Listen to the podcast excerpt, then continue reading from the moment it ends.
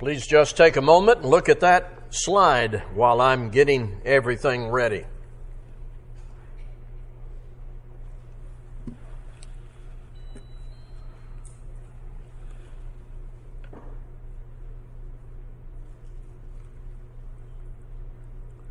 Good morning and welcome to this assembly. We want everyone here to plan for and pray for our meeting that begins here Friday night at 7:30. Friday night, Saturday night, and Sunday. Bubba Garner. Bubba has been here several times over the past 15 years or so. We've never been disappointed. We've always been fed from the Word of God. We've been encouraged. We've been admonished. And all of that has individual, personal value for every person who attends. So please plan for this for next weekend and pray and invite people to come along with you to hear Bubba Garner deliver God's Word next weekend starting Friday night. Today, I want to read a series of passages that share a common theme. And I believe I will not have to announce that theme before or during the reading of the text. I believe you will discover that theme as soon as I start reading, and then after the reading, some things for each of us to consider based on what we've read in God's Word. Matthew 18 and verse 20, for where two or three are gathered in my name, there I am among them. I want to read again what you heard earlier in Acts chapter 2, beginning at verse 42. And they devoted themselves to the apostles' teaching and the fellowship, to the breaking of bread and the prayers. And all came upon every soul. And many wonders and signs were done through the apostles, and all who believed were together and had all things in common. And they were selling their possessions and belongings and distributing the proceeds to all as any had need. And day by day, attending the temple together and breaking bread in their homes, they received their food with gladness and generous hearts, praising God and having favor with all the people. And the Lord added to their number day by day those who were being saved.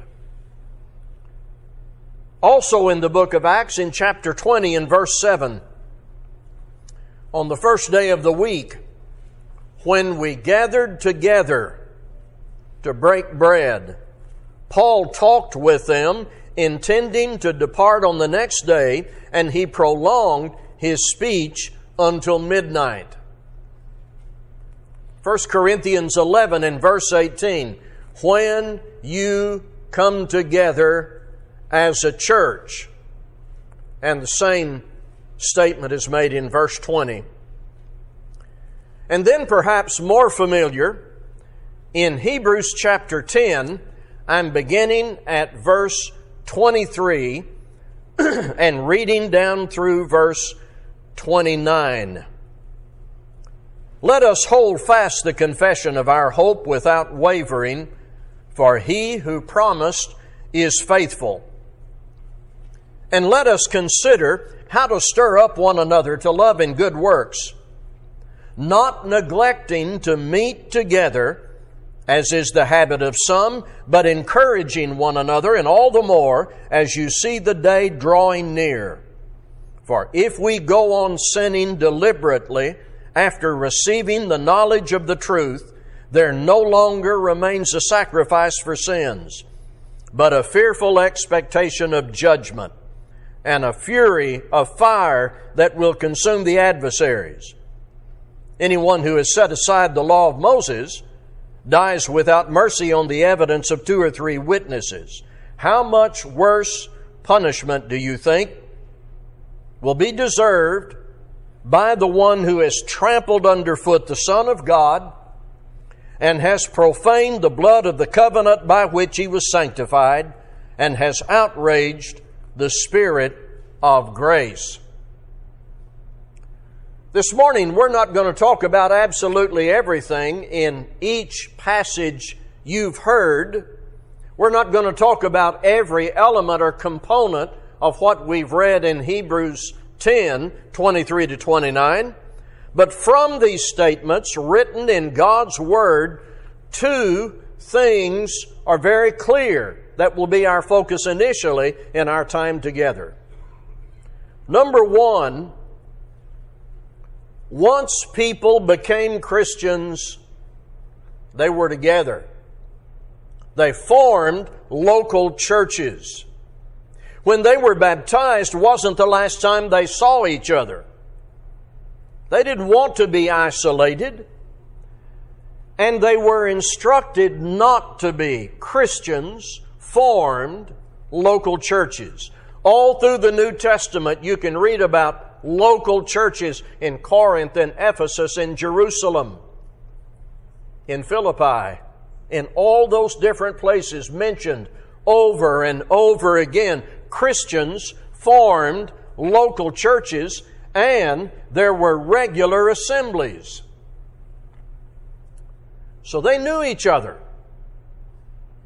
They appointed elders. They worked together there were regular worship assemblies. These two things, my friends, are not in dispute.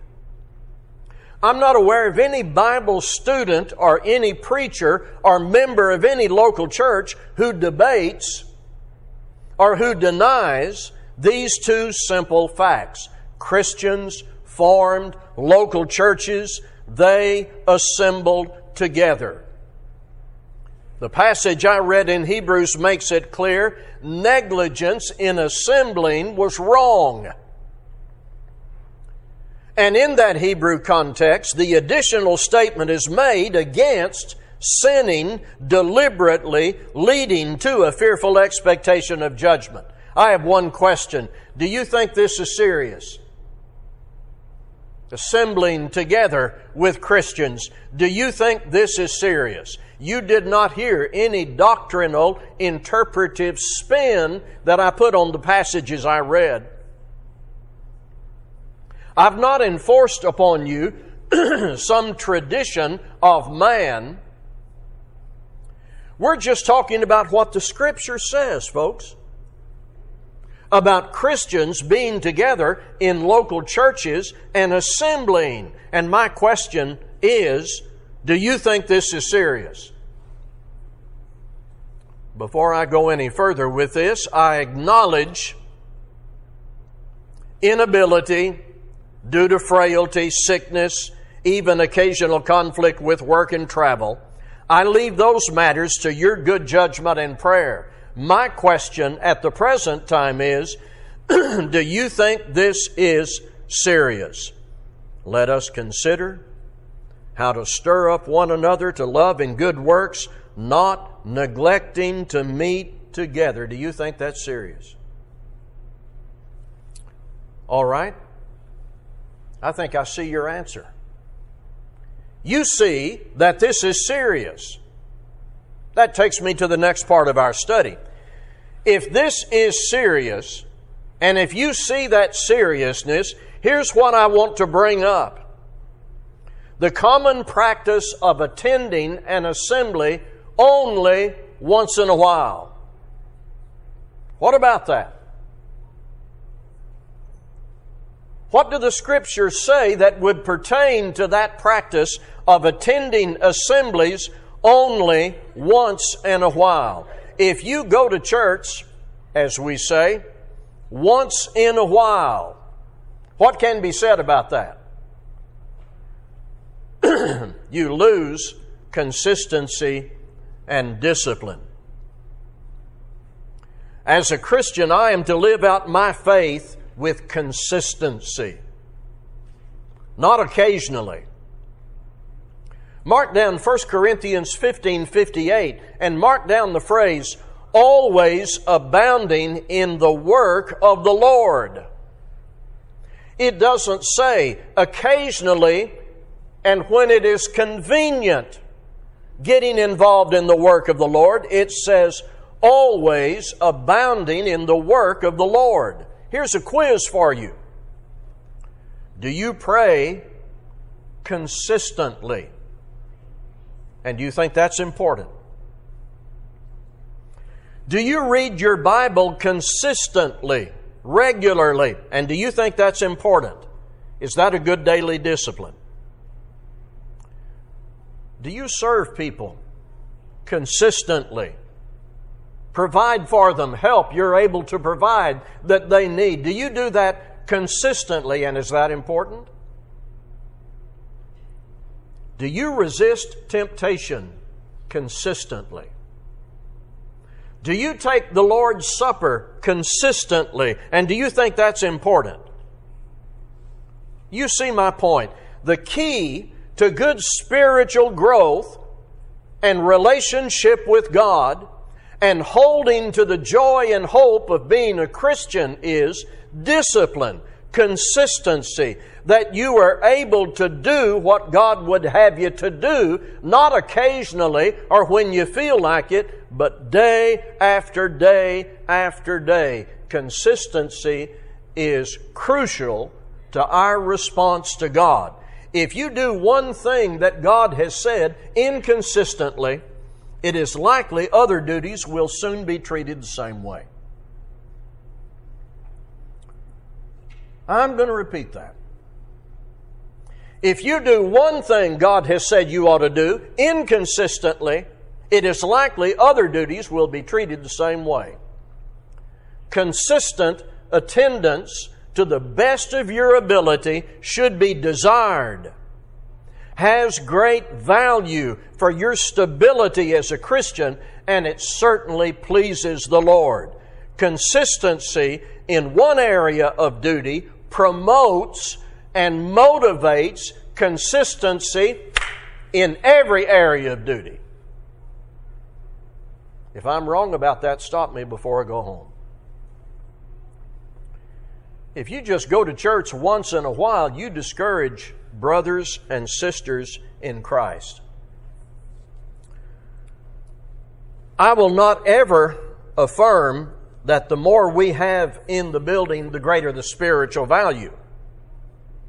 We're not talking about numbers. But I want you to listen again to 23 to 25 in Hebrews 10.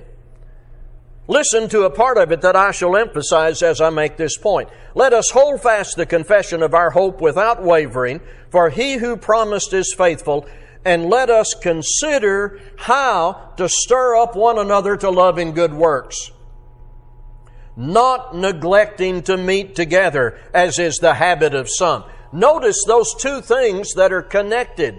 Part of this is stirring one another up to love and good works. I didn't add that. It is there on the page. So let's apply that in a very bold way. Your brothers and sisters in Christ are here consistently to worship God in spirit and in truth, and you're at home. Perfectly healthy. You have transportation. You know the way. You just didn't go. And you're relaxing. You're watching television. You're asleep. Have you stirred up your brothers and sisters to love and good works as it is written on this page? I think that's a reasonable question, isn't it? Given what the passage says. I know of churches composed of four or five members located in very isolated places. They need each other just as certainly as churches with hundreds of members. And the need is filled in part by assembling. It says here to provoke one another to love and good works. If you go to church just once in a while, you set yourself up to quit. If assembling with Christians is just not that important, and if it becomes less important as time goes on, what do you think is liable to happen? I'm not going to use names right now, but I made a list the other day of 20 people who still live in this community and they didn't attend here consistently and eventually they quit it's almost predictable unless people make a turnaround. And appeals to those people have failed to get them back. We don't want any of you to make that list. If you just go to church once in a while, you fail to honor Christ. Stop and think about. Well, here's another quiz. What was Christ willing to do for you? What hardships, what inconveniences did he endure for you? Where was he willing to go for you and for me? Aren't we called upon to follow him? Is there any doubt that he wants his people to consistently assemble and worship and study his word and encourage one another? If you go to church just once in a while, you lose consistency and discipline. You discourage your brothers and sisters. You set yourself up to just eventually quit. You fail to honor Christ and you set a poor example. We had a visitor here once, many years ago, a man and his wife, and they came in here for the very first time. And I introduced myself to them and they said, A member here invited us to attend. I sometimes will inquire, How did you find us? What brought you here? And the answer was, A member here invited us to attend. And they came in and took a seat. And I noticed they looked around and looked around. And as things started, they looked around some more. And as things continued, they looked around and they were surprised the member who invited them was not present. Turns out that member was not sick, had a car, knew the way, just didn't come and eventually quit. Now, what kind of example is that? You give an invitation to someone, I know where you ought to go to church, you ought to go down here. And they take up your invitation and you're not there. What kind of example is that? And may I speak to parents? It is imperative that you know what usually happens when there is negligence in your attendance. How is that going to work out in future generations in your family? If you don't attend consistently, your kids probably won't either. They may attend less than you attend. They may not attend or participate in the Lord's work at all. Many parents have regretted their habits. Later, when they see their children not taking anything about the Lord seriously. I have two more quick points, and then I'm going to go back and read one of those passages again. To those who attend faithfully, every time the door is open, I want to tell you what I said to the audience last Sunday night Don't come into the building and start counting. It isn't where your mind ought to be. When you get here, do your best to get your mind on God, worshiping Him, honoring Christ, learning more from the Word that you need in your life, and encouraging the ones who are present. Second, quick point. I want to say something you've heard me say before. We don't have an attendance problem here.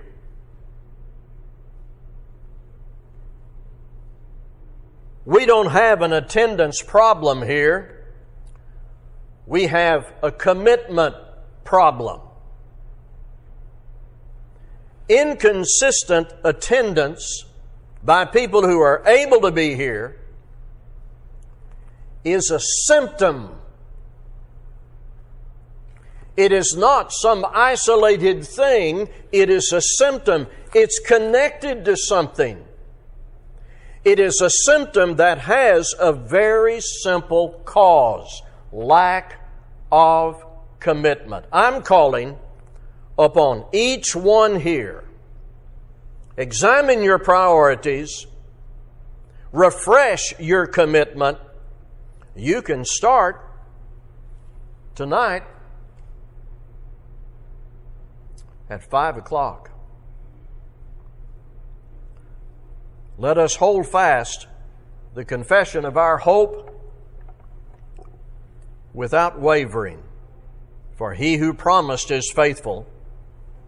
And let us consider how to stir up one another to love and good works, not neglecting to meet together, as is the habit of some, but encouraging one another, and all the more as you see the day drawing near. For if we go on sinning deliberately after receiving the knowledge of the truth, there no longer remains a sacrifice for sins, but a fearful expectation of judgment and a fury of fire that will consume the adversaries.